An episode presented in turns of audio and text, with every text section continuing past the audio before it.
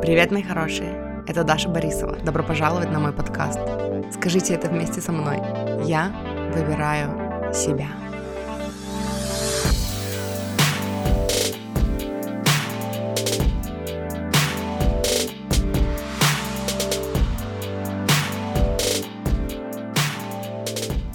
Привет, мои хорошие! Добро пожаловать! Сегодня я добавляю запись выпуска. Сегодня будет два выпуска. Первый выпуск это будет разговоры вдохновленные Несы, вот этот выпуск, а второй будет про вторая, вторая часть эм, про токсичную сторону манифестации. Вот так вот. Вот, но вот этот выпуск, это, короче, моя любовь. Когда-то не так давно мы с Лизой, Лиза это моя сестра, и мы с Лизой закрыли подкаст, который назывался «Счастье быть собой», и мы решили прямо его закрыть-закрыть, и поэтому, если вдруг вы, ну, слушали его и не поняли, куда он делся, вот, теперь вы знаете. Короче, и мы решили растащить выпуски э, с того подкаста, ну, в свои сольные проекты. Вот, поэтому выпуски про отношения, про взаимоотношения, также про родителей с нарциссическим расстройством, это у Лизы в подкасте. Ее подкаст называется «Подкаст той самой подруги». Вот, эм, всякие про духовное развитие, манифестацию, закон притяжения, бла-бла-бла, вот это все, короче, они здесь, в моем подкасте будут. Ну, будут, я уже добавляю. Вот. И э, разговоры, вдохновленные книгой Нисы, э, это серия, которая, ну, в которой пять частей, и я планирую продолжить читать эту книгу и делиться с вами идеями. Вот, э, короче, я не знаю, мне просто очень нравятся они, потому что это вот тот формат, который я люблю. Это когда мы прочитали, взяли какие-то классные цитаты, а дальше разговаривали о том, что нам откликается и что не откликается, и, ну, вот почему-то, короче, я очень люблю этот формат. Вот, и таких выпусков с Лизой будет пять частей, а дальше, ну, а дальше больше. Вот, и, эм, и это, короче, первый, первая из пяти частей, записанных с Лизой, еще для подкаста «Счастье быть собой». Вот, э, что мне хочется здесь сказать? Мы там упоминали э, Инстаграм, и мне нужно же, ну, вам сказать, что, если вдруг вы забыли, что мета признана экстремистской организацией и запрещена в России, вот, что там еще интересного?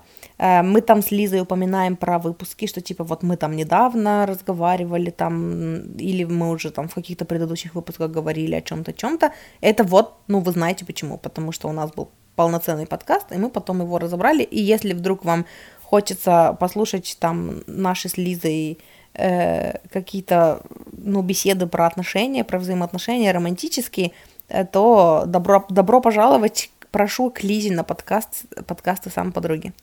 Uh, у нее, правда, в заголовках, я заметила, нигде не написано, что это совместные выпуски, поэтому просто смотрите по темам. Последние там несколько выпусков, они, эм, ну, совместные. Вот. Э, что еще я хотела сказать? Вроде бы все ну, вроде бы я не помню, что еще. Ну, короче, классный выпуск, люблю, обожаю. Мы там поговорили много о чем интересном. Пойдемте слушать скорее. Мы сегодня обсуждаем, наконец-то, книгу Нисы. Мы ее начали читать давно, еще когда вам говорили, что соберемся. Это было давно и неправда. Вот. И мы решили брать по две главы, не знаем, как пойдет, насколько у нас сегодня будет обсуждение, но мы прочитали пока вместе введение и первую главу. Вот, и сегодня мы будем говорить о моментах, идеях, которые нам понравились вот из введения и первой главы. И поэтому, если вы хотите читать с нами, то добро пожаловать. Будем обсуждать вместе, так даже веселее. Да, у вас еще есть время присоединиться, потому что ну, мы пока только две главы прочитали. Даха прокрастинирует по-страшному, ей нужно дедлайн, чтобы читать. Видела же мои сторис? У меня было столько времени, чтобы прочитать, и я заканчивала вчера. Да-да-да. Ты там что-то себе отметила, о чем ты хочешь поговорить сначала? В общем, это буквально первые строчки введения, вступления. Можно начать с ниоткуда и... Можно начать... Вы прослушали образец. Образец аудиокниги. Можно начать с ничего и из ниоткуда сотвориться путь. И она говорит, когда-то мне казалось, что подобные высказывания — полная хрень, о чем толдычат все эти люди. Это настолько жизненно, потому что мой путь саморазвития длится года два, мне кажется. Ну, может быть, может быть, два с шишечкой. А что ты считаешь может. началом? Несы. Да? Это же первая книга по саморазвитию была, да. А почему ты Ну, решила ее почитать? Я пришла в книжный магазин, давно в него не заходила тогда. А у меня была типичная осень, и мне вроде как бы хотелось чем-то заниматься, но при этом чем-то таким ненапряжным. Ну, короче, типичная осенняя вот эта вот хандра. Мгм. И я помню, что я захожу в магазин и вижу вот это вот Нисы, она, по-моему, самая первая вот этих вот из книжек Дженсен Сэра, Мгм. которые залетели. Хорошо так. Я вижу эту книгу в белой большой обложке такой деревянной. И Я вижу на ней ценник, типа 600 с чем-то рублей. Мгм. Я такая, «Мгм». То есть она тебя хорошая, но видом не просто возьму. привлекла? да, и названием, ну, типа, Мгм. ха-ха, Нисы. И там снизу еще было написано, типа, Ну, что-то «Древняя какая-то мудрость, да-да-да. Да. Вот. И меня зацепило, но я решила, что не буду ее брать, потому что я была бедным школьником, который не хотел тратить на деньги на книгу, которая стоит 600 рублей. Поэтому я зажопилась и ушла. И в следующий раз, когда я пришла, я наткнулась на, на издательство Unicorn Books. У них очень красивые обложки с единорогами, как, как бы, ну, Мгм. удивительно. И она стоила не 600 рублей, а 300 рублей. И я такая, ну, раз 300 рублей, раз это минимум-минимум, еще и красивая обложка, и красивое издательство, беру. Ну и плюс я не люблю дерев- книги в деревянной, в деревянной, Что ты их деревянные называешь? Это же не деревянная. картонная, да? Ну, твердая просто обложка. Твердая, точно.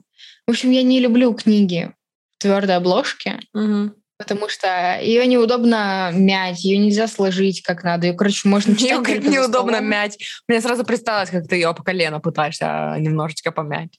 Что Мгм. сделать мягкое из твердого. А ты что, не, не так книги читаешь?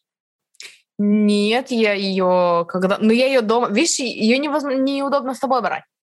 Да, это тоже. Но, как положено, одной рукой одну сторону, другой рукой другую сторону. И вот так, а иногда на колени положить там то-то все, так как-то еще. Там я же люблю налеплять всякие там стикеры Мгм. на нужные места, там на всякие ценные цитатки. А я ее все время с собой таскала, потому что мне же нравилось ездить по всяким кафешкам, пить Мгм. кофе и красиво читать книжечку. Вот. Ну да, А такую бандуру не попрешь с бандуру- собой. Да. Вот, и я таки ее взяла и сразу вместе с ней купила ежедневник. И пошла-поехала. И это была первая книга по саморазвитию. Я помню, что я Ты прям проработки делала? Там очень мало самих проработок. Но да. Ну, типа, если сравнивать с «Не тупи», например, где, в принципе, вся книга Там домашнее задание. Да. А, то- подожди, я про Ниной говорила. Не тупи, я так и не читала, а у Ниной там тоже в конце каждой главы домашнее задание, и типа там что-то Вот, да. проработать. Они по нарастанию идут. У Нисы очень мало таких вот заданий. У «Не тупи» побольше и... Ой, у Ниной побольше... Бляха-муха. Да-да-да, у Ниной побольше, и не У тупи. Ниной побольше, а у «Не тупи» вообще вся книга из этого сделана. То есть там буквально полстраницы написанного текста по теме, Мгм. и остальные полстраницы — это работа. И там буквально Прикольно. через каждые две страницы новая глава начиналась. То есть, по сути, эту книгу можно просто брать и на любую тему, которая тебя интересует, где ты хочешь покопаться побольше, посмотреть вопросы. М. Очень крутая вещь. Я помню, как-то шла после прочтения Несы э, домой и звонила Дахе. И такая, у меня столько идей, я сейчас лопну от количества идей. Да, ты мне тогда рассказывала про Большого Соню, я понять не могла, о чем ты говоришь, но ты такая вдохновленная позвонила, что я тут же нашла ее в аудио формате и слушала тоже. Но я ее так и не дослушала тогда. Вот, а потом, когда я ее читала, мы ее с мужем читали, и мы вслух читала, мы по главе каждый вечер, по-моему, читали.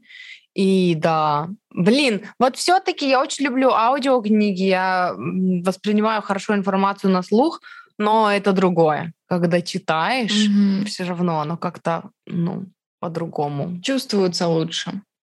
может быть. Все, что она там пишет, оно прям, вот ты читаешь каждую строчку, и ты прям себя в ней видишь, у тебя каждая ситуация рисуется.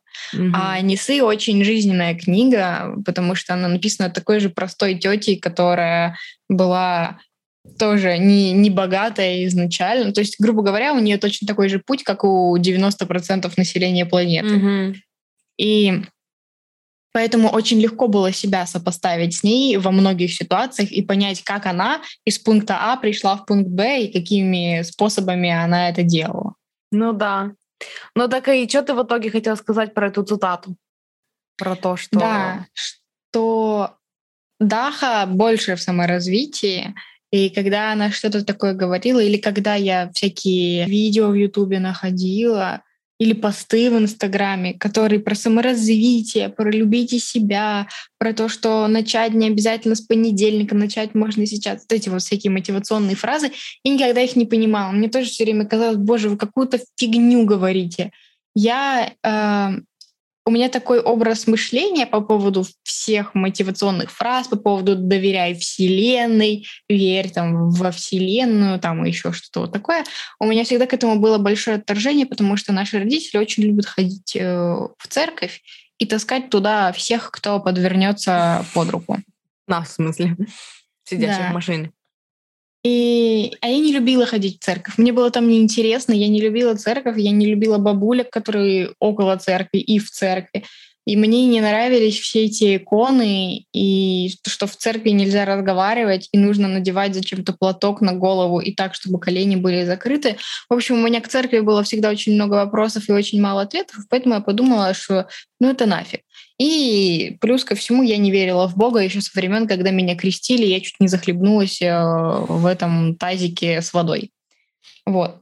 Поэтому, когда все говорили про доверять Вселенной и верить в Бога, я говорила, вы все шизанутые, Бога нет, э, я насру вам всем в тапки, идите нафиг.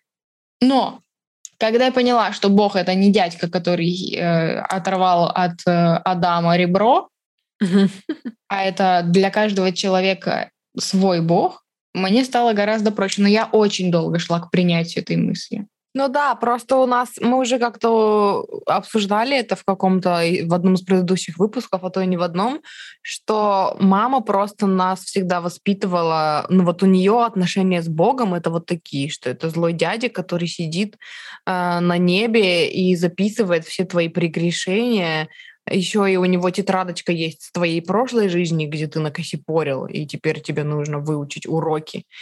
Вот, и вот это же Богу нужно быть благодарным за то, что есть, э, с подтекстом, что если ты не будешь благодарен, то он у тебя отберет то, что ты имеешь. Вот это все, да, и было такое. У меня тоже такое было, я тоже это прорабатывала именно вот такое отношение, когда тебе даже не хочется быть в коннекте с Богом.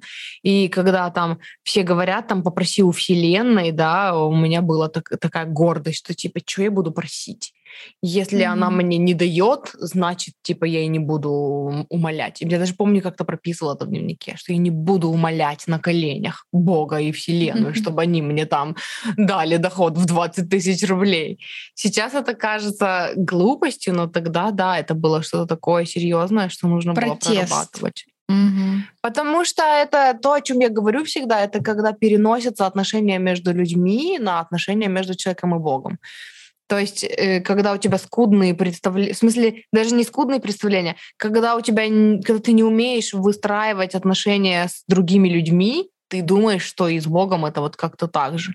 То есть это, если человек вот может тебе поднасрать, то, в принципе, и Бог тоже может тебе поднасрать, просто потому что у Бога сегодня плохое настроение, и он такой, mm-hmm. кому поднасрать? А вон пойду цунами пущу на вон ту вон землю. А чё?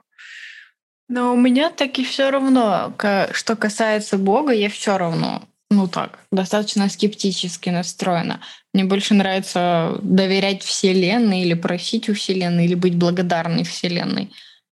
И это как-то в моей голове звучит э, круче, потому что это не просто что-то одно такое маленькое, сидящее на облаке и записывающее все говно, которое ты сделал, а это что-то такое масштабное, чего, ну, как бы, что нельзя в образ человека сделать. То я есть это тоже, просто звезды. я тоже раньше так думала, а потом я у кого-то из коучей услышала прикольную идею о том, что вот мы там заменяем на, ну, Бог на Вселенная, да. Некоторые заменяют Бог на богиня, потому что им больше нравится. А в итоге получается, что нам комфортнее строить отношения с женским началом. А Мгм. когда ты переключаешься на Бог, ты строишь отношения с мужским началом во Мгм. Вселенной, э, из которого прокачивается вот это получение, да, быть дочерью, быть под защитой. Короче, вот этот аспект доверия, что тебя защитят, тебя обнимут, тебя любят, тебя принимают, это отношение с мужским началом вот этой вот божественной сути. И я такая, а, и вот и тот коуч, она вообще была коуч по отношениям, и она тогда сказала, вот вы говорит, посмотрите, какие у вас отношения с Богом и какие у вас отношения с мужчинами, не видите параллели? И я Мгм. такая, ха, Да. как интересно. Вот, и с тех пор я как-то стала, да, я там что-то прорабатывала, прописывала.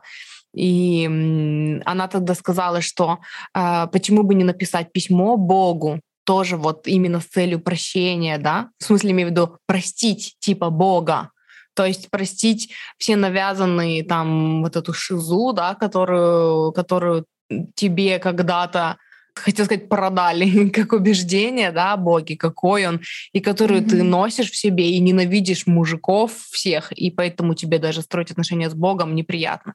И выплеснуть вот это все, рассказать, за что ты на него обижаешься, да, и отпустить вот это. Хорошая практика. Мгм. Ну да. А ты когда... Ты, ты все, я, я тебя перебила, ты еще что-то хотела конкретно по той цитате сказать? Да нет. Я хотела сказать, что прочитай, пожалуйста, еще раз ее. Вот именно не вот эту вот там, типа, простроиться путь, а конкретно, что она говорила, что, типа, я раньше не понимала. Когда-то мне казалось, что подобные высказывания — полная хрень. О чем толдычат все эти люди. Мне не было до этого никогда никакого дела.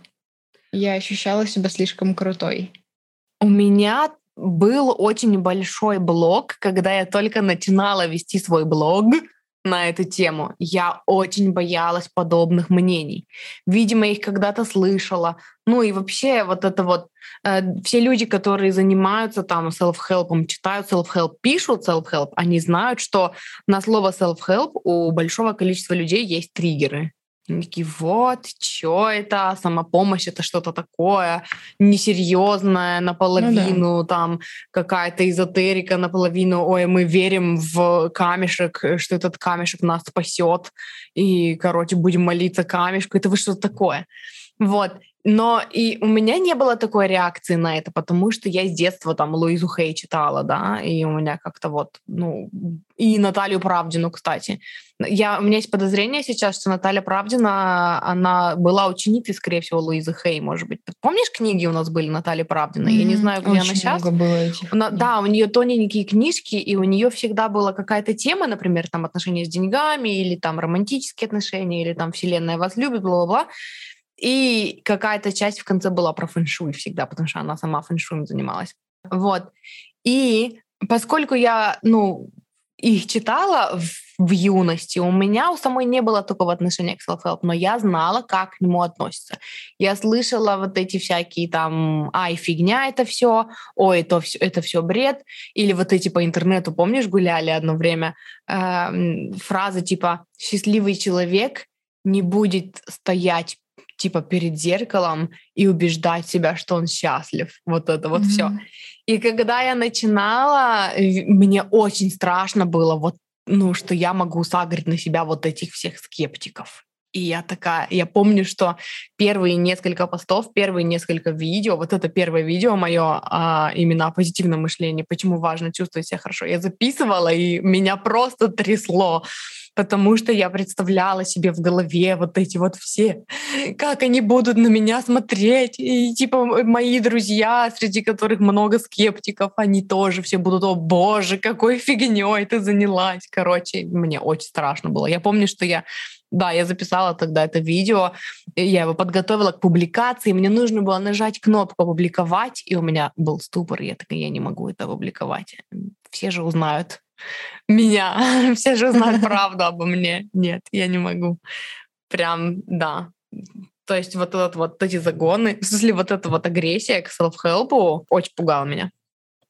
Но сейчас в этом плане проще, потому что к self-help уже более-менее адекватно люди относятся. Зато к психосоматике. Вот, психосоматика сейчас страшная штука. Хотя для меня непонятно. других людей. Э, для меня это одно и то же. Опять-таки, потому что я начинала с Луизы Хей, а Луиза Хей, она вообще вся изначально про психосоматику.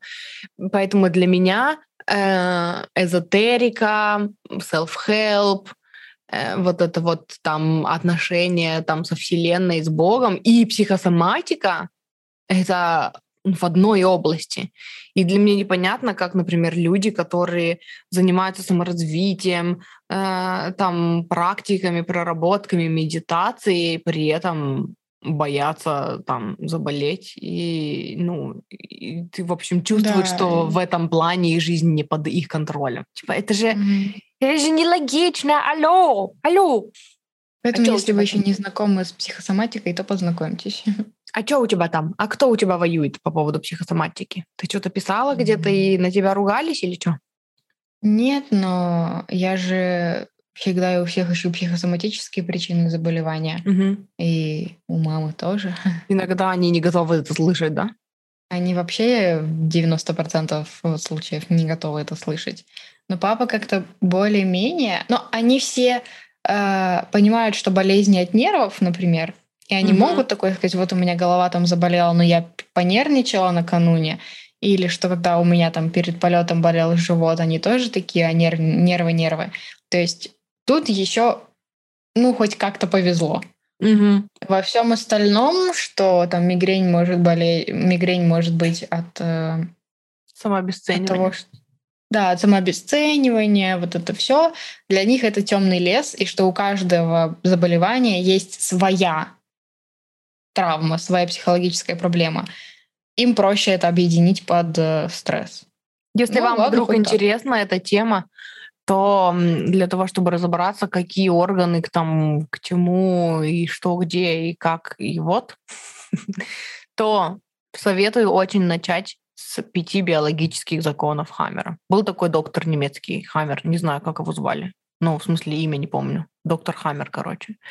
Вот, который на самом деле медик был, и он, ну, или хирург, или, ну, в общем, был у него медицинское образование, просто в какой-то момент он начал проводить свои собственные исследования а, и обнаруживать, что люди с одинаковыми диагнозами накануне в жизни переживали какие-то, ну, одинаковые из той же области, там, э, конфликты, да, какие-то стрессовые ситуации, и он начал собирать данные, конкретно там все досконально исследовать, за что, по-моему, его то ли отстранили от практики, практики медицинской, то ли что, потому что друзья-врачи сказали, ты вообще шизик какой-то. И в итоге его труды ну, получили там какое-то широкое признание и огласку только уже после его смерти. Но он провел очень большую работу, и он исследовал очень много людей там и диагнозов, и вот это все, короче. Короче, если вам больше по душе наука, то исследуйте законы Хаммера. Да. А если вам лень в этом всем разбираться, то мы оставим ссылку на таблицу психосоматики Луизы Хей, где написана болячка и написан симптом, и в не, ну, той таблице, которой я пользуюсь, там в основном только болячка и симптом. А есть еще вторая таблица, где болячка, симптом и аффирмация. По аффирмации иногда проще понять, в чем симптом. Ну да, а все в переводе. Это потому что перевод не очень. Вот. Э, но на самом деле симптомы, которые Луиза Хей писала, они, ну, не, не сильно отличаются от э, этого. Они, может быть, не такие объемные, не такие целостные, не такие подробные, как у доктора Хаммера, но об этом же. Потому что она тоже составляла свою таблицу на основе наблюдений за людьми. Не так просто из своей головы. Вот. Ну да, но просто по законам Хаммера это надо прыгать от э, экзотермы к эндотерме и вот это все изучать. Ой, я а по таблице можно да, по таблице можно просто пролистать, найти, прочитать и такой, а, в натуре. Ну, короче, да. Это что касается это первой цитаты. Мы сильно отошли от темы, и, возможно, по две главы достаточно будет, потому что мы это мы только первую цитату разбираем. Сколько там уже мы записали? Хз, у меня нигде не записано. У меня тоже. Эм, что у тебя еще есть? Или мы будем по очереди? По очереди, наверное. Что я здесь записала тебя? Цитата.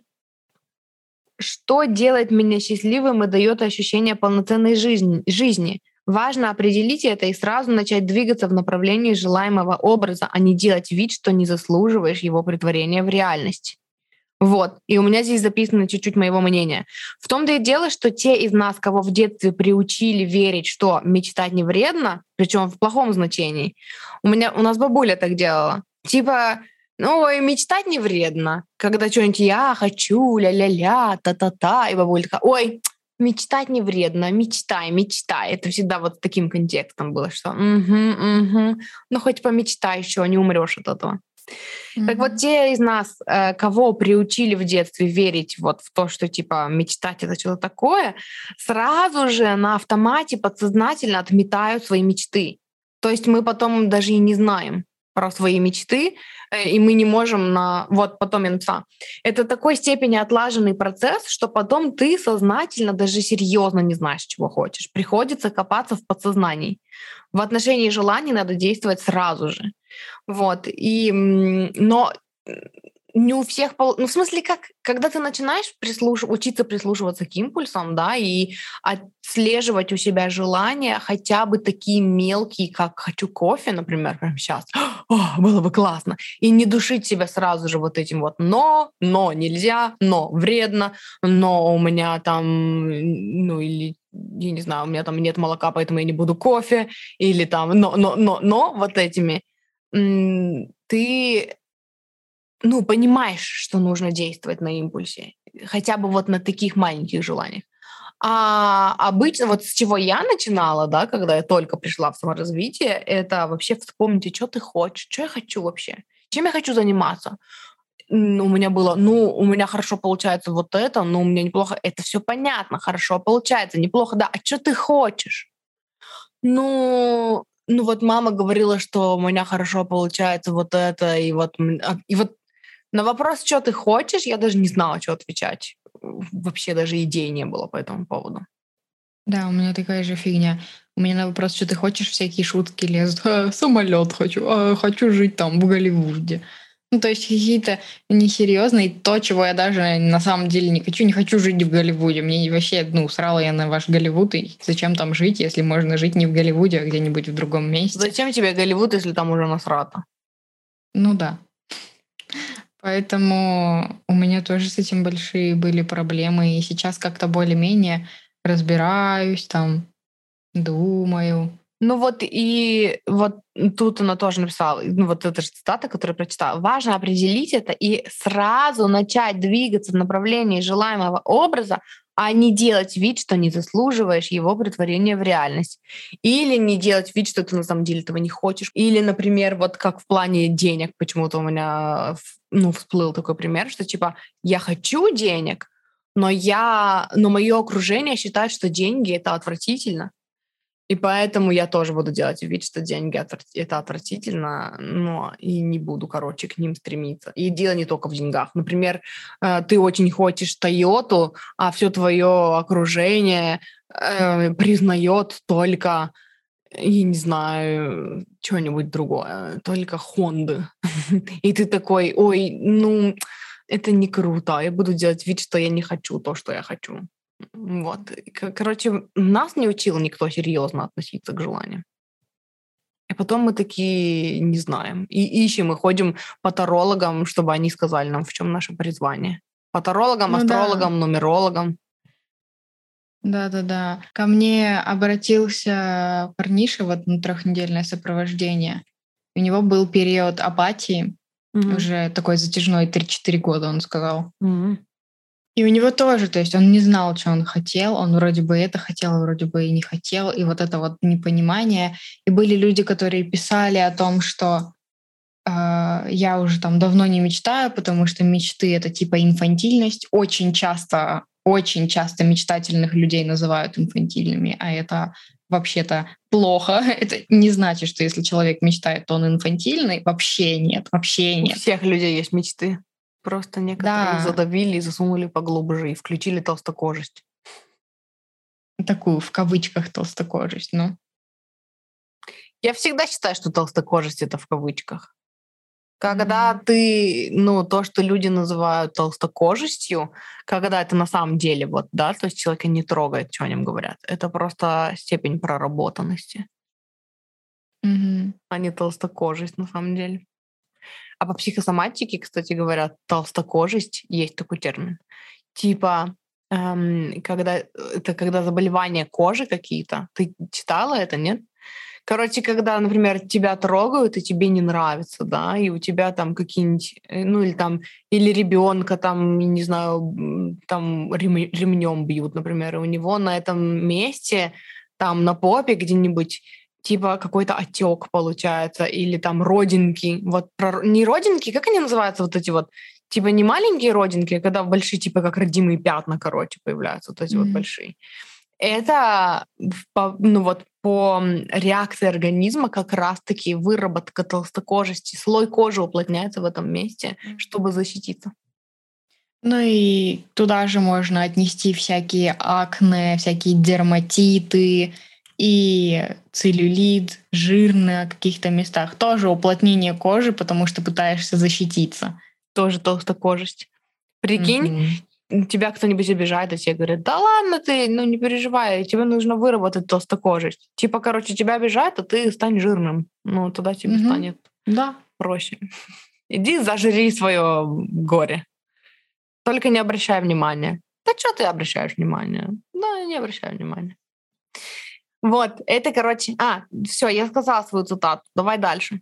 А, еще в этом, ну, вот в эту тему о там призвании, о том, чтобы понять, что ты хочешь, э, имеет смысл порекомендовать книгу Барбары Шер «Мечтать не вредно». Она о том, чтобы вспомнить, чем ты хочешь заниматься. Это вот для людей, которые все еще ищут свое призвание, да, что такое, чем бы им хотелось заниматься.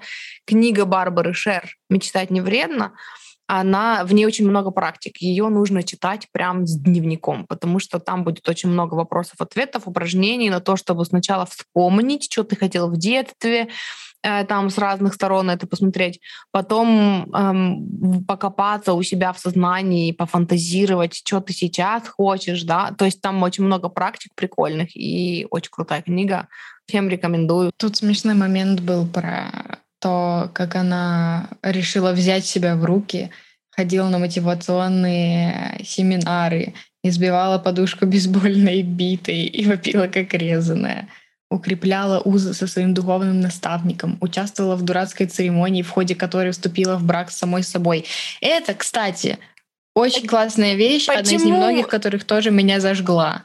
Почему она называет ее дурацкой? Я вот каждый раз читаю и каждый раз, почему дурацкая церемония? Но она здесь так чисто, чтобы наладить контакт с читателем, который настроен скептически, скорее всего. Ну да, Потому скорее что все, что она описывает, это просто, да, это практики, проработки, это, ну, это не лишняя часть. Блин, я бы хотела попасть хоть раз на такую церемонию, где человек сам с собой вступает в брак. Просто посмотреть. Мне кажется, что на Бали таким занимаются. Наверняка.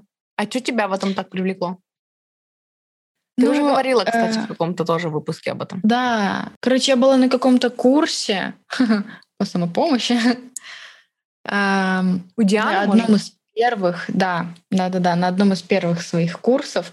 И там была лекция TED одной женщины, которая говорила про то, что она там была в нескольких разводах, и у нее уже есть там сын. И потом она как-то где-то то ли вычитала, то ли сама пришла мысленно к фразе о том, что она хочет выйти замуж за себя, взять себя э, в жены и быть собой и в горе, и в радости, и всю эту клятву, которую ты говоришь другому человеку на свадьбе, дать эту клятву себе и прочувствовать ее. Мгм.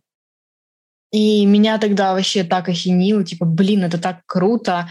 И да, я говорила по поводу того, что я не знаю, кто-то кто другой может знать мои вкусы лучше, чем я сама, а так не должно быть.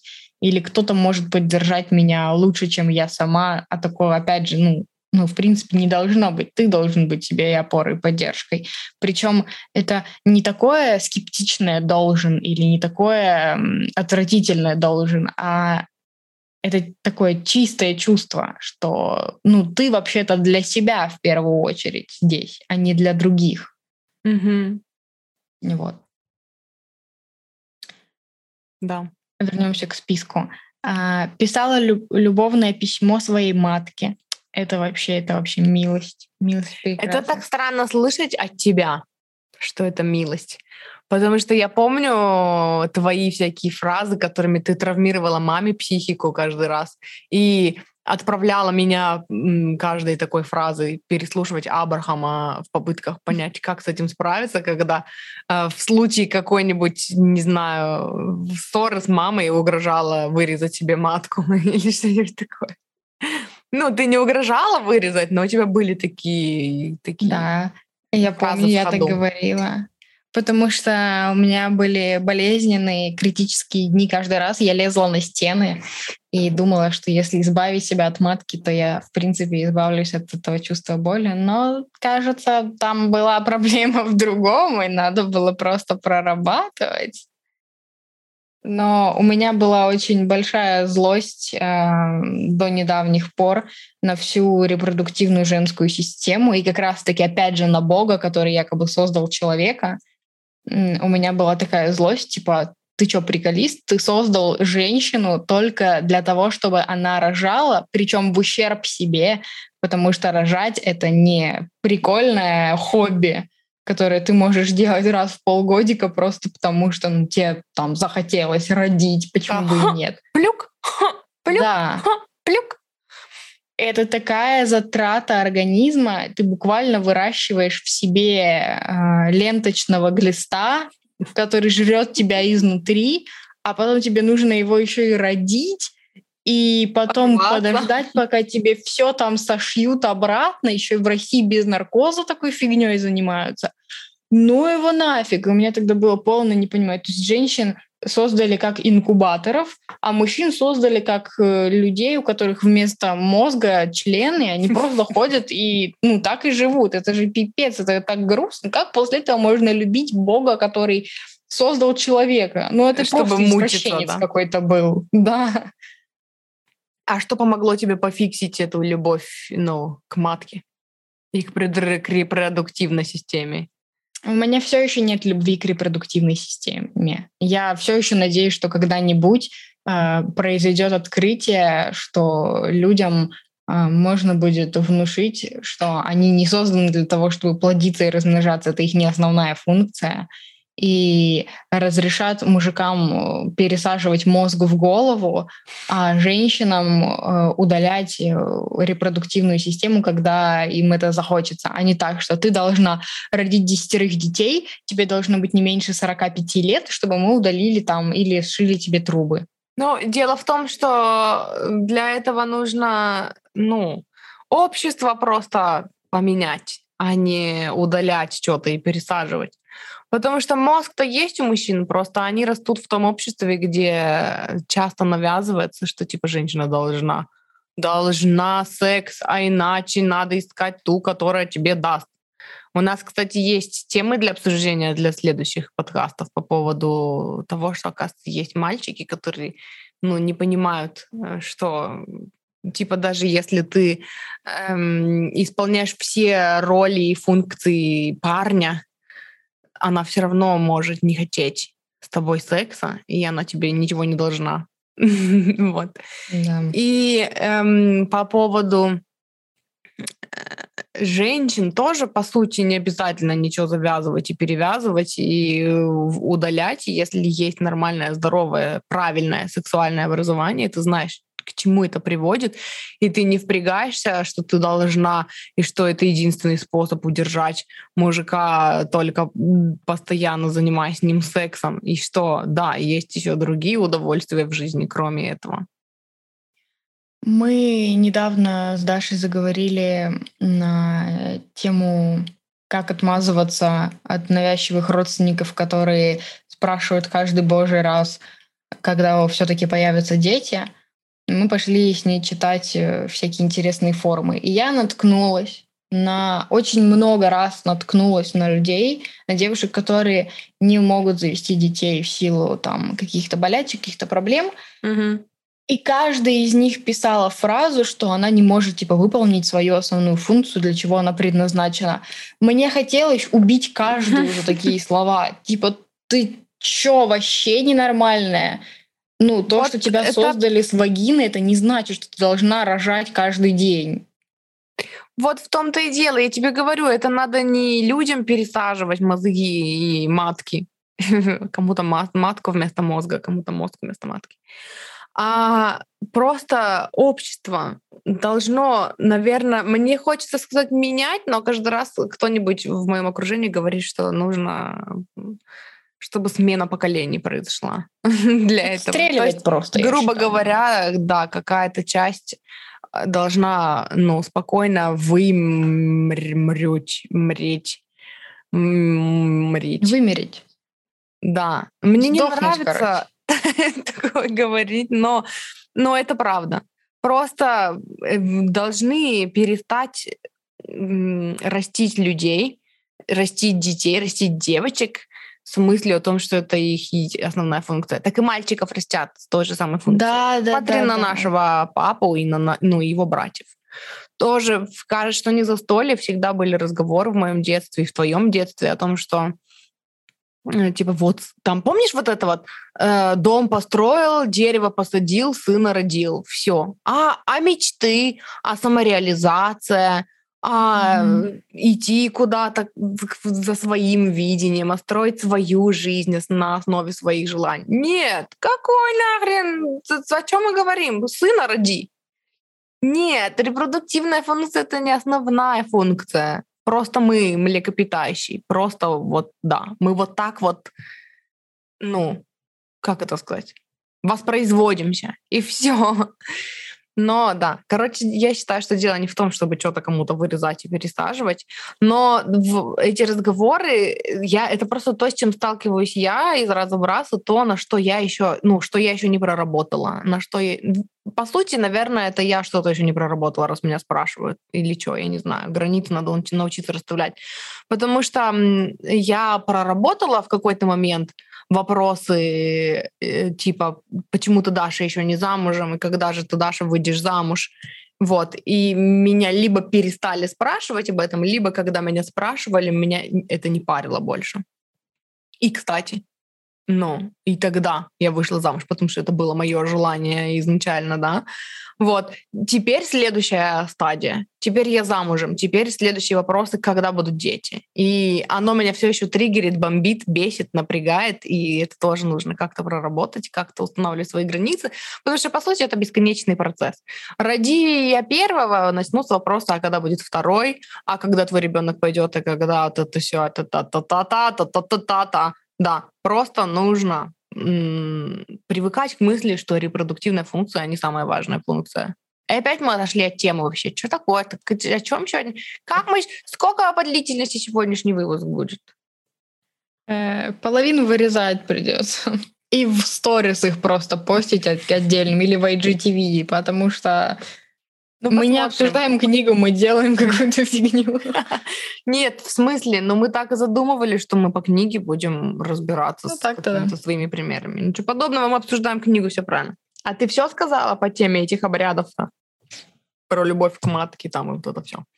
Я хотела сказать еще, что когда ты встаешь на путь самопомощи, у тебя появляются сначала написанные где-то ритуалы, которые ты делаешь, а потом впоследствии твое воображение начинает придумывать свои ритуалы. По поводу похоронить эм, все разногласия с родителями, и ты реально э, пишешь, э, мама, пишешь папа, делаешь такие небольшие мемо- мемориалы, и там еще типа как будто бы хоронишь и оплакиваешь вот это все. таким я тоже занималась. Всякие самопридуманные аффирмации, утренние танцы с бубном на тему «Жизнь прекрасна», э, или замечать 10 хороших вещей в поездке, и ты сидишь и программируешь себя на то, чтобы увидеть что-то положительное, как люди взаимодействуют, как там кому-то деньги приходят, как тебе деньги приходят. Ну, то есть ты программируешь себя заведомо на какую-нибудь хорошую ситуацию в этом дне. А потом mm-hmm. ты перестаешь понимать, что это происходит, и ты просто каждый день делаешь какие-то свои ритуалы или новопридуманные ритуалы. И вся жизнь начинается абсолютно белой, то есть она перестает быть черно-белой, mm-hmm. она начинает быть только белой, иногда с косяками, но ты понимаешь, что где-то из этого всего э, ты что-то сам себе сделал или ты нашел триггер очередной, ты к этому относишься не как к концу света, а «О, что-то новое можно проработать». Иногда и откаты бывают, как у всех нормальных людей, у всех всегда бывают откаты, сколько бы лет они не были в работе над собой. Иногда ты просто устаешь работать, и ты не хочешь разгребать говно, которое на тебя свалилось, и ты такой «Ну ладно, пофигу, а потом через какое-то... И ты не душишь себя, что ты это не решаешь, а ты просто через какое-то время возвращаешься к этому вопросу, или тебя жизнь сама к нему возвращает. Это напомнило мне о том, что э, недавно в Инстаграме прислали э, фотографию, и там было написано... Ну, не фотография, а вот этот вот, э, типа, короче, цитату. Там было написано «stresslaxing», «stresslaxing». Типа процесс, при котором ты стрессуешь от того, что ты пытаешься релаксировать, а не прорабатываешь, что из-за чего ты стрессуешь, и типа из-за этого ты еще больше стрессуешь, что-то вот такое. Mm-hmm. И я такая прочитала, улыбнулась и такая, типа, это как стиль жизни, ха-ха. Вот, и мне в ответ на это пишут, это типа главная, главная мотивация саморазвития или главный двигатель саморазвития. И я такая, нет. Только если на начальном этапе. Потом ты учишься, ну, ты умеешь разделять, когда Или нужно токсичный позитив. Да, когда нужно порелаксировать и когда нужно проработать.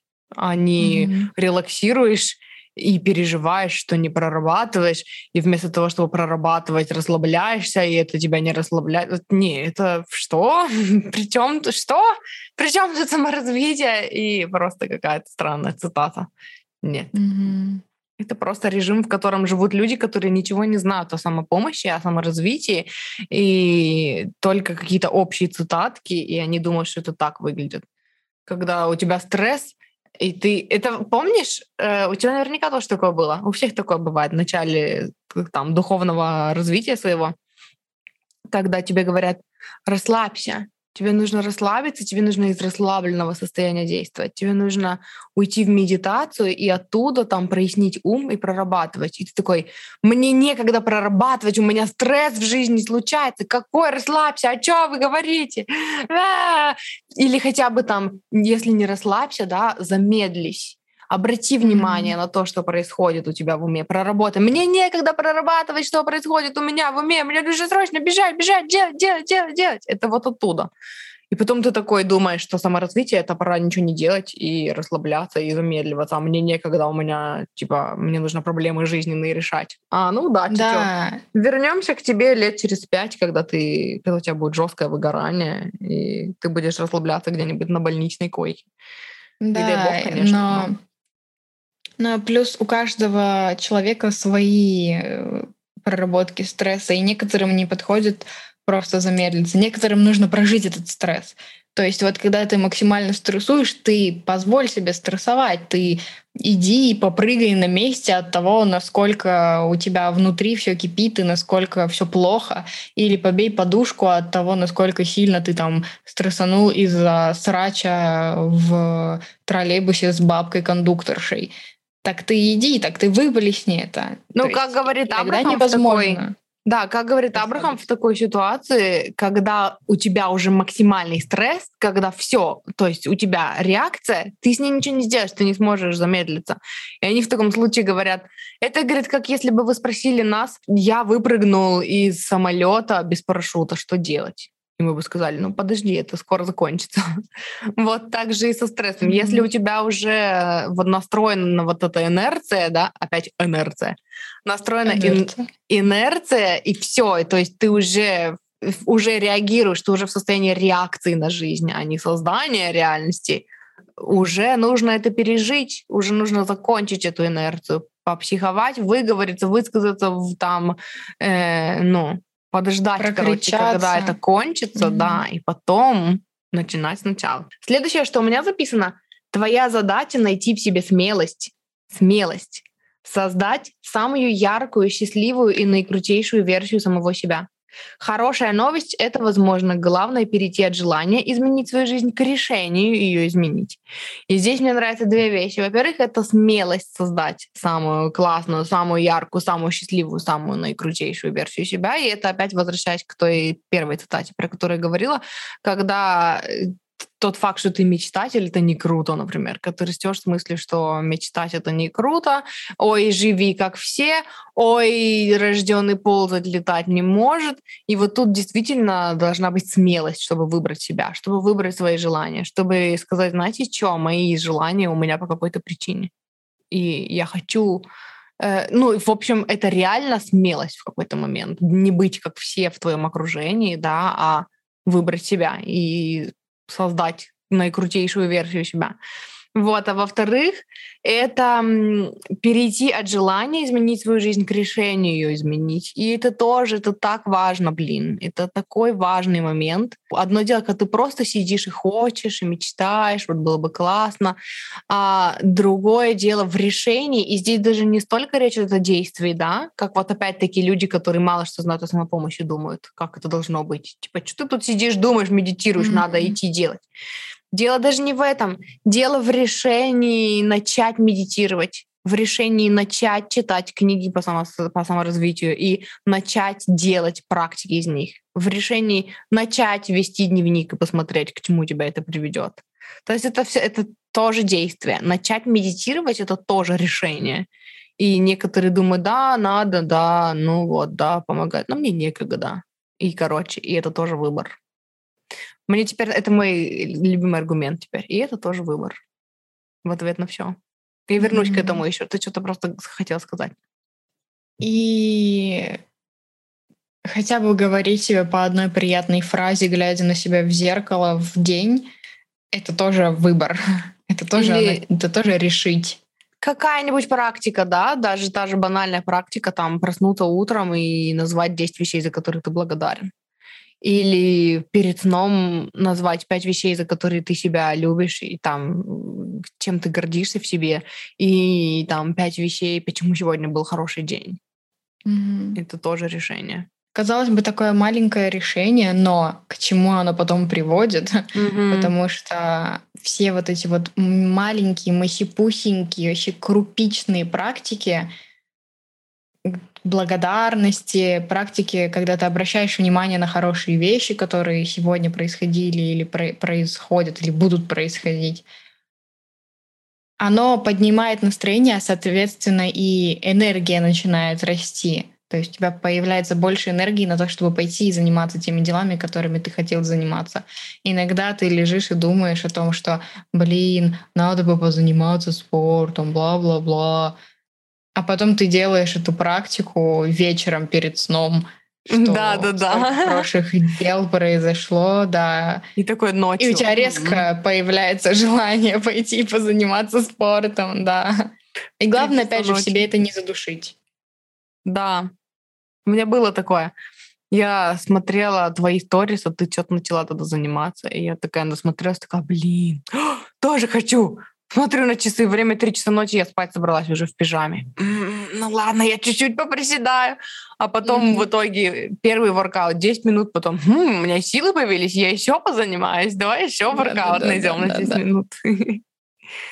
Да. А когда ты говорила про смелость э, выбрать себя, про смелость сделать свою жизнь такой, какой ты хочешь, я, мне почему-то картинка представилась, что вот идет такая большая серая масса людей, и все идут в плащах, и у них под плащами что-то светится, короче. Ну, они, mm-hmm. например, светятся. И они все эти плащи старательно закрываются, чтобы не выделяться Чтобы из не толпы. болиться. Мгм. Да. И, грубо говоря, среди всей этой толпы идешь ты один, и у тебя, например, ветер подул, у тебя распахнулось это пальто, и ты начинаешь светиться, и ты не активно стараешься закрыть опять вот это вот светящееся внутри тебя, а ты просто снимаешь пальто и уходишь в другую очередь, где другие светящиеся люди. Мгм. Хорошая Ну да. Сначала это про смелость быть светящимся среди тех, кто старается это тщательно спрятать, да. Да. Потому что они будут говорить, фу, так никто не делает, на что ты похож. да, и вообще. потому что среди этой Боже, серой массы... посмотрите на этого светящегося. Да, среди всей этой серой массы идут твои друзья, твои родственники, все, кого ты знаешь, и они тоже старательно это скрывают. Они уже даже Но- забыли, что у них есть вообще это светящееся. Да, да, да. Но когда ты найдешь в себе смелость и снимешь это пальто и уйдешь в другую очередь, возможно, из этой толпы найдется еще несколько человек, которые пойдут тоже за тобой, которые скажут, ну раз ты можешь, значит и я тоже тогда хочу и могу. И всегда есть вариант обратно накинуть на себя это пальто и уйти в серую массу. То есть это тоже Ну вот выбор. Вот, это тоже о том, чтобы принять решение, да, э, выбрать себя, в том числе, например, защищая свои границы. И, ну вот в этом плане, да, когда ты вроде бы там теорию уже какую-то знаешь, а реально вступить там в конфликт с человеком, например, да, и выбрать себя и сказать, знаешь что, со мной так нельзя. Это тоже Мгм. решение. И Мгм. По поводу это тоже выбор. Я хотела сказать, что это теперь мой любимый аргумент. А, Мы как-то с родственницей разговаривали о любви к себе. Ну, началось все с того, что я объясняла вообще, что такое блог. А, Вот, и говорю, у меня блог про любовь к себе и саморазвитие. И она такая, ой, типа, я уже в таком возрасте, когда я, ну, себя уже не за что любить. Я говорю, «Се- всег- себя всегда есть за что любить. И она такая мне, ой, ну вот будет тебе там столько же лет, сколько мне, тогда поговорим.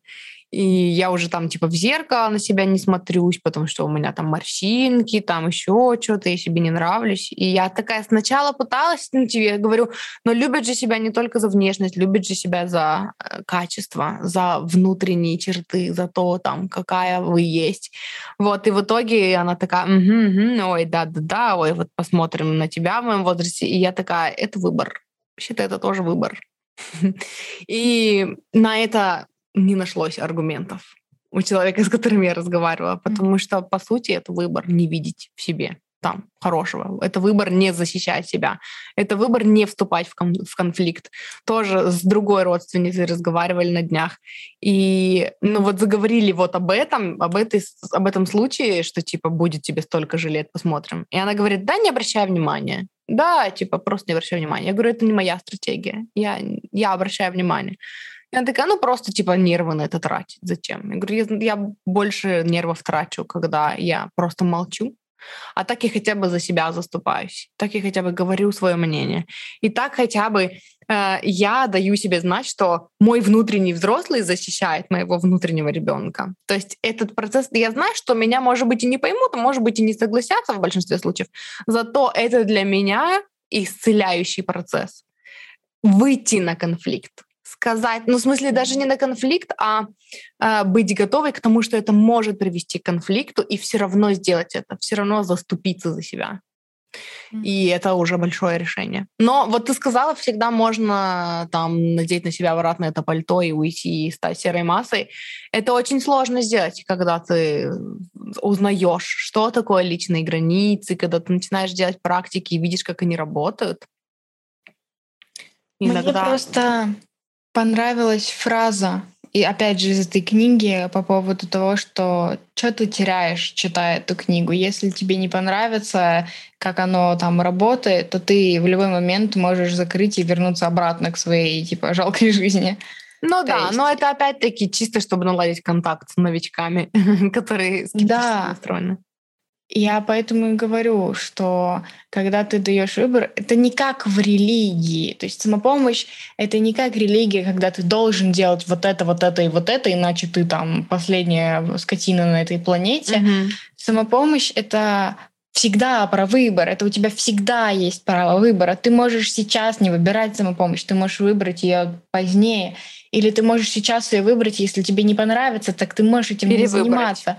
Да, да, вот это угу, очень, да, очень подкупает, потому что это была моя первая книга в разделе самопомощи, угу. и мне очень понравилась эта фраза, что типа, что тебе терять? Вот буквально, вот что тебе терять? Если ты не будешь эту книгу читать, ну пойдешь ты сейчас там поиграешь в компик или посмотришь сериал, попереживаешь вместе с героями, но потом ты можешь вернуться к этой книге. Или ты можешь сейчас прочитать полкниги, а потом забить на нее и уйти заниматься другими делами. Это тоже можно сделать.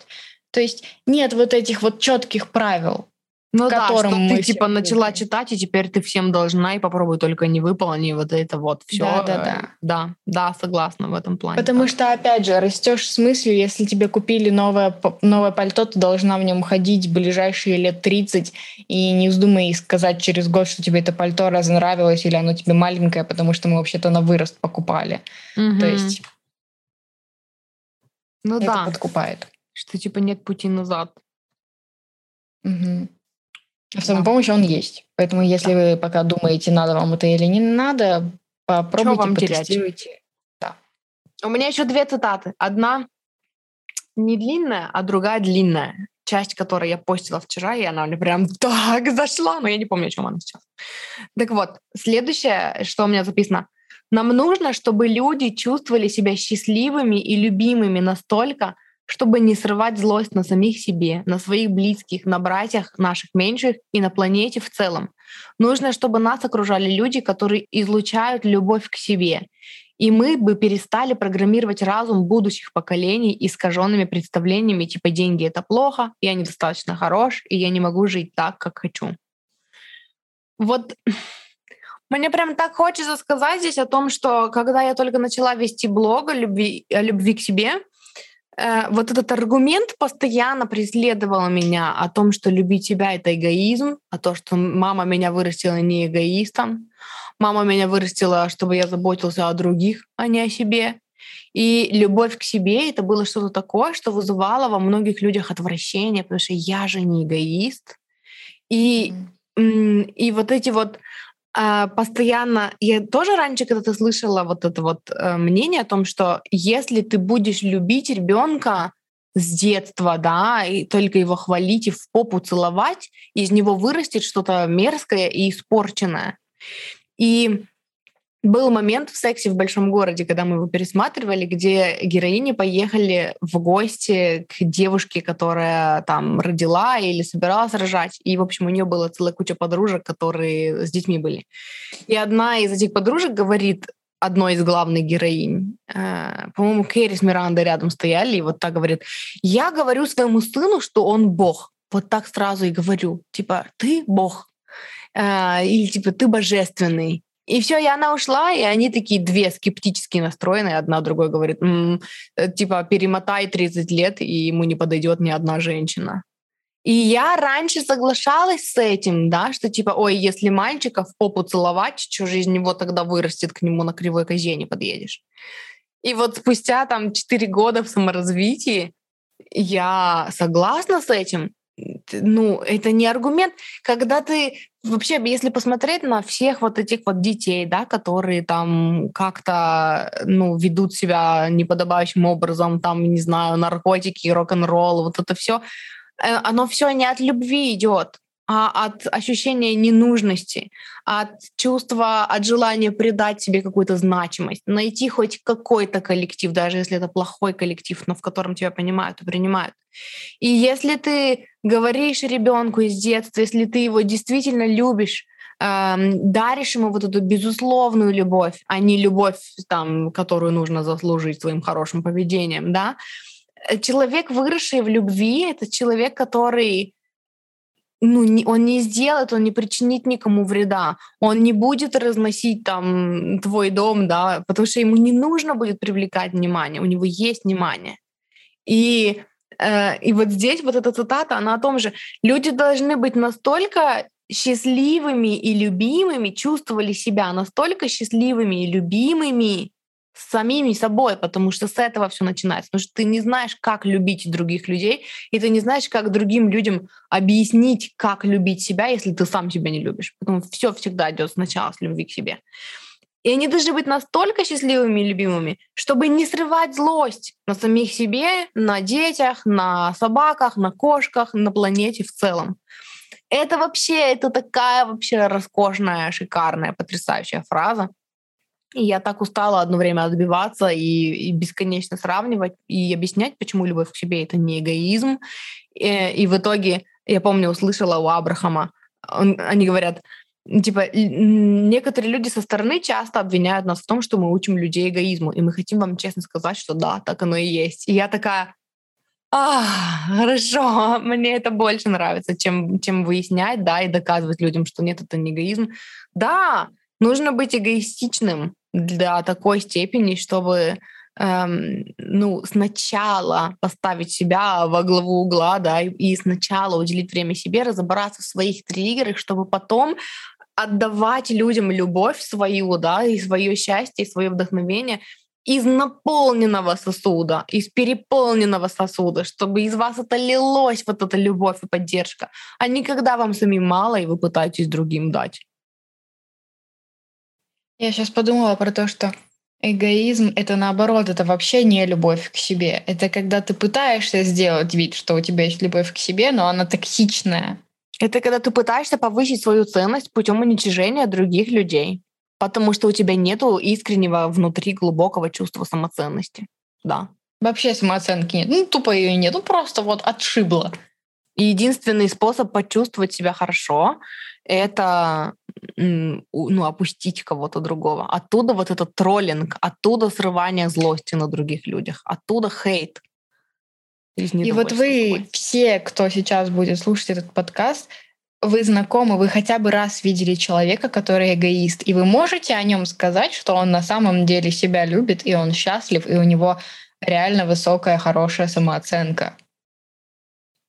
Я бы тут сказала, что иногда людей с нормальной, здоровой, хорошей самооценкой называют эгоистами, потому что, например, ой, я не хочу об этом говорить, давайте не будем, это неприятно.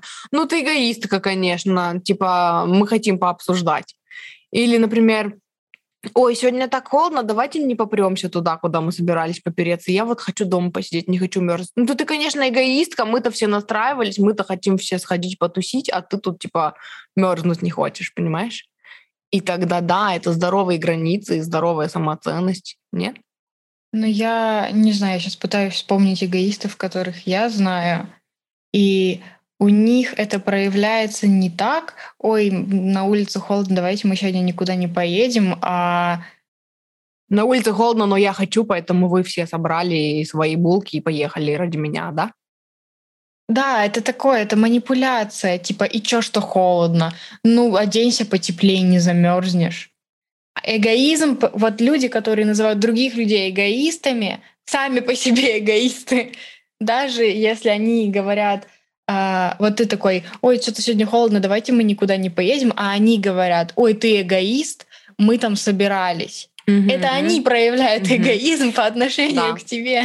Это э, об этом же было у Абрахама. Они говорили, вы, говорит, только вдумайтесь, ребенка учат не быть эгоистом. Они говорят, не следуй своим желаниям и импульсам, не делай то, как тебе нравится, делай то, как мне нравится, делай то, как uh-huh. я хочу. Кто эгоист mm-hmm. здесь на самом mm-hmm. деле? Да, да, есть такое. Глубоко получилось. про эгоизм. Ну. я не знаю, вот это вот просто эта тема эгоизма и самоотверженности, вот это вот при как это принесение себя в жертву, да, это жертвенность, эм, типа, которая там, ну, это так круто, и потом у нас девушки пытаются строить отношения, да, э, принося себя в жертву, чтобы потом их оценили по достоинству. Парни так делают, да, когда я ей все даю, я ее там э, забочусь, люблю, обожаю, а она мне. То есть эта жертвенность, она всегда идет с тем, что я тебе вот это дал авансом, а ты мне mm-hmm. за это ничего не даешь. То есть манипуляция в чистом виде. Да, или когда э, там просят от кого-то жертвенности, не требуя ничего взамен, да, это все равно, это когда ты отдаешь то, чего ты сам не имеешь из пустого. То есть тебе самому не хватает любви, а ты отдаешь ее другому человеку. И ты не знаешь, как его любить. И потом, когда человек говорит тебе, это для меня не демонстрация любви, ты такой оскорбляешься, такой, как это? Я тебе дал все, что мог, всего себя, а ты этого не ценишь. Потому что нет границ, потому что ты не позаботился о себе сначала, потому что ты даешь другому человеку, сам не знаешь, что, и потом еще обижаешь. Это ну, настолько вообще... И человеку не нужен был ты. Ему не нужно было, чтобы ты ему отдал всего себя. Да, настолько зафакапленная вообще ситуация, когда все не идет изначально с любви к себе. И вот если подумать, да, обо всем вот этом глобальном, о чем мы там переживаем, э, там кто-то о климате, кто-то о том, что там с собачками, кошечками плохо обращаются, с детьми плохо обращаются, да, если посмотреть на всех людей, которые это делают, где там любовь к себе?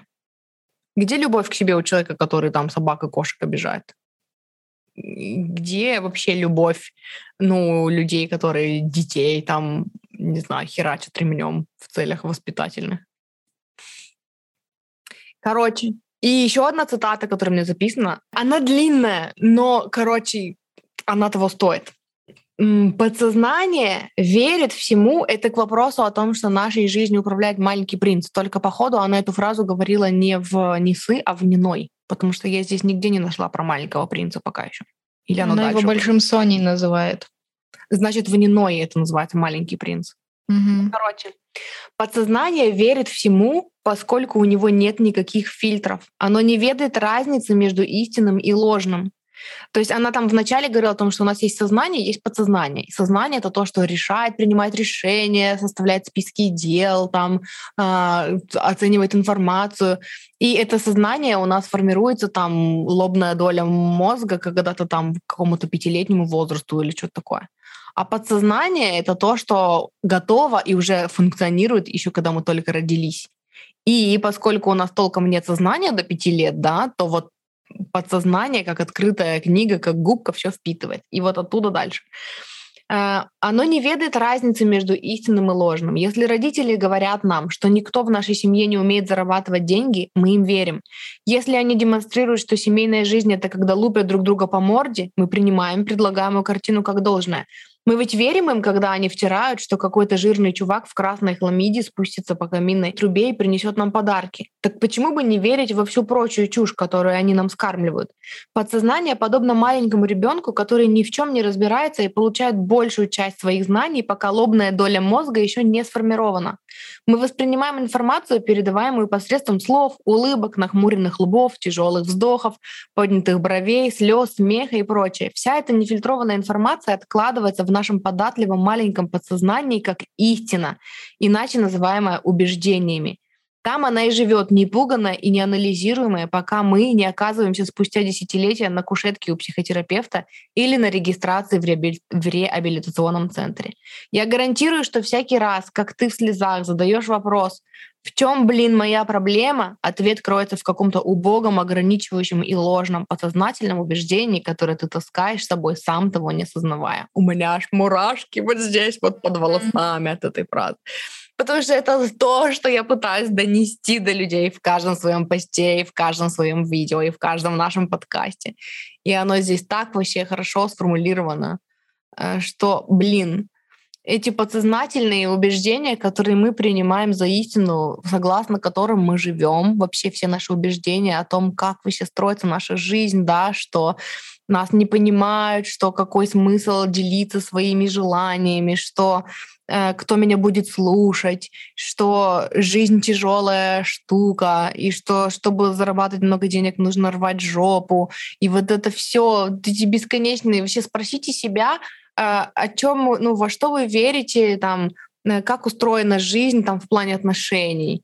И посыпятся вот эти отношения это сложно, отношения это умение искать компромисс, отношения это тяжелая работа. А что вы думаете о том, как, как устроен этот мир? Ой, богатые хапают, а бедные там беднеют, ой, бедные мы несчастные, нам не дано, рожденный ползать, летать не может. Вообще любую тему тыкни, как устроен мир, отношения, как, как вообще устроена работа, да, и эм, там, или отношения между коллегами, отношения, там, дружба, существует женская дружба или нет, существует дружба между мужчиной и женщиной. Это все убеждения, и 99,9999999% из них это просто то, что мы даже не оспаривали, потому что мы маленькие были.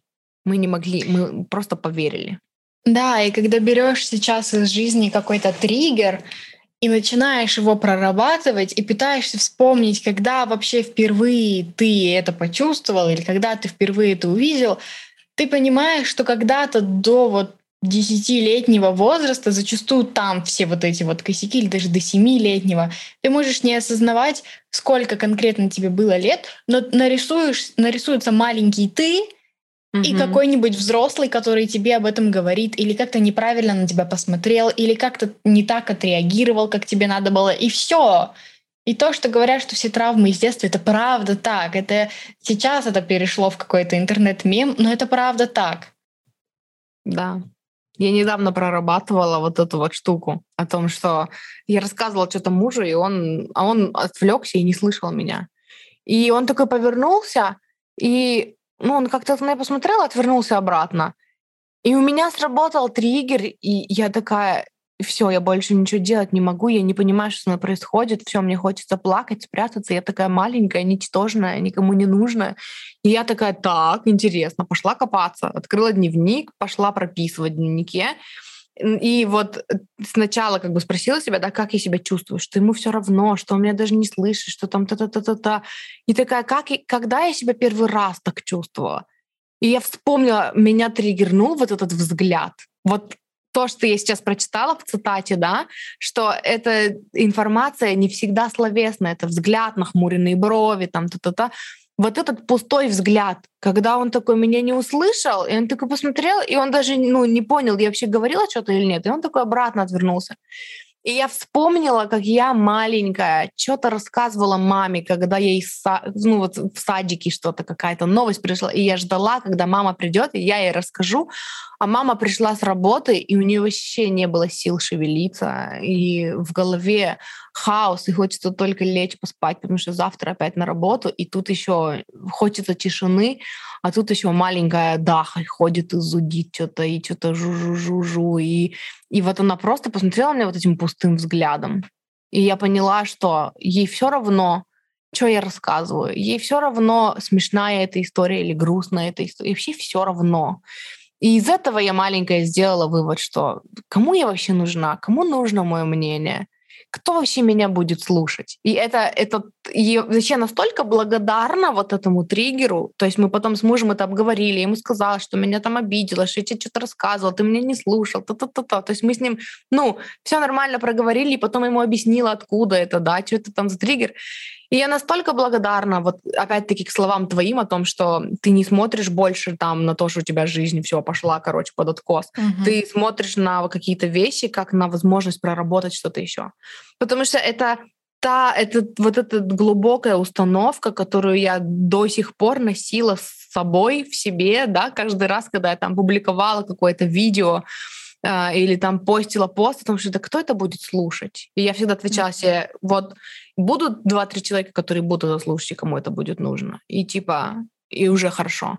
А теперь я поняла, откуда это. Что кто будет mm-hmm. меня слушать, потому что когда-то, когда я была маленькая, в детстве мама меня не слушала, когда я рассказывала какие-то cool story из садика. Что ты не возьми, что ты не начни прорабатывать, оно все там, оно все в то время, пока у тебя сознание не сформировалось.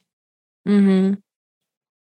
Ну или а когда, когда формируется сознание, оно впитывает, да, то, что было в подсознании. Да, или когда оно сформировалось, например, но ты все, но, но ты уже, но у тебя, например, в бессознательном до пяти лет сформировалось убеждение о том, что взрослые всегда правы, и им со стороны виднее. Mm-hmm. И потом, даже если у тебя сформировано сознание, ты все равно не оспариваешь какие-то вещи, потому что они сказаны кем-то старшим, которого нужно уважать, например, да. После этого, вот я это проработала, это было сколько-то там, несколько дней назад. А тут, короче, на днях, несколько, ну, пару дней назад у мужа был день рождения, и мы пошли к его родственникам отмечать. Вот. И Была просто фраза брошенная вот после вопроса о том, когда там, ну, планируем ли мы детей, да, э, я просто с чего бы начать? Короче, когда я прорабатывала вот это, я четко себе проговорила, то есть я всегда говорю вот этот процесс, да, то есть я вспомнила ситуацию из детства, да, что вот мама там меня не слушала, бла-бла-бла. Я вспомнила всю эту боль, я ее выплакала, я ее выговорила, что ты меня не слушаешь, мне хочется, чтобы ты меня слушал, то-то-то. И потом уже, когда вот этой боли нет, когда эмоция пережита, тогда можно включать своего логичного внутреннего взрослого и рассказывать себе, что это было не так, что мама тебя не слушала не потому, что ты ничего не значишь, а потому что она задолбалась на работе, потому что у нее была важная цель хотя бы прокормить меня, чтобы я с голоду не умерла. И что нет, это неправильная модель семьи, что маленький ребенок имеет право рассчитывать на внимание, любовь, поддержку и вот это все. И когда я это все проработала, и вот потом, спустя несколько дней, мы сидим с родственниками мужа, и эм, кто-то говорит о том, что, ну, типа, ребенок, э, ну, конечно, его еще нужно выкормить. И у меня вот на это выкормить, у меня такое, а вот не только выкормить. Почему рассматривается самая главная цель, да, выкормить ребенка? Выкормить это вообще Э, ну, мне, конечно, не хочется. Нет, на самом деле, давайте будем честны, мне хочется сказать, что если ты не можешь дать ребенку ничего другого, кроме еды, выкормить, это вообще это настолько ненужная штука. Капля в море. Да, потому что это некоторые считают, что родить и выкормить и вырастить это самое главное, что ты там должен дать ребенку. И мы тоже это слышали много раз там от, от наших там бабушки, дедушки, да, что вот я выкормил, выучил, все а любовь, а внимание. А ребенок, у которого родители думают, что его главная цель в жизни только, только там выкормить, в смысле их главная цель, только его выкормить, он даже он понимает, что ему даже нет смысла просить внимания, поддержки, чтобы и смеялись над его шутками, чтобы сочувствовали его переживаниям, чтобы там уделяли ему какое-то внимание и играли с ним вместе, потому что у родителей нет времени на то, чтобы играть с ним вместе. У родителей главная цель — его выкормить, потому что родили в стрессе, выносили в стрессе, и теперь главное — выкормить. То есть и потом, когда ты это прорабатываешь, вот эти триггеры, эти установки, ты их так слышишь вообще в окружающем. Mm-hmm. Ты настолько вот эта осознанность, она потом даже не отключаемая, потому что кто-то просто сказал и не подумал, потому что это в подсознании. Ну да, надо выкормить. А ты потом, у тебя это уже в сознании. Ты такой, стоп, mm-hmm. а это что, главное, что ли? И вот так mm-hmm. относится, блин, к каждому проработанному триггеру. И когда люди говорят потом, блин, ты такая находчивая, вот ты всегда знаешь, что сказать. То есть вот у тебя прям так прокачан вот этот навык, да, что ты там всегда знаешь, можешь привести аргументы, которые там, ну вот до которых mm-hmm. я бы не додумался, потому что они у меня проработаны, потому что я это прописывала, потому что я вытащила это из бессознательного в осознанное, сознательное. И теперь это для меня важный аргумент. И понятно, что теперь, когда ко мне приходит человек и говорит, фу, у тебя плохой английский, да, я ему могу сказать, кто тебе сказал? А что? А почему? А почему плохой? А в сравнении с кем? И вот это все. То, чего бы я никогда не смогла сказать, и аргументы, которые бы я никогда не смогла придумать, если бы у меня был этот триггер, я бы приняла это просто как правду о себе и обиделась. Осознанность — это очень крутая штука. И, короче, мы на этом закончим, да? Что ты хотела сказать еще осознанность? Я хотела сказать, что гораздо интереснее становится жить не просто наблюдая за людьми, а наблюдая за паттернами людей. И ты участвуя. общаешься с человеком, да, ты общаешься с человеком, и ты слышишь у него эти паттерны, и ты такой, о, ну да. ты включаешься ты каждый видишь. раз. Угу. Да, это, короче, как э, надеть э, очки виртуальной реальности и посмотреть на мир абсолютно другими mm-hmm. глазами. Это гораздо интереснее, чем просто тупо существовать. Да, по дефолту. И реагировать mm-hmm. все время на жизнь. Mm-hmm. Mm-hmm. Да.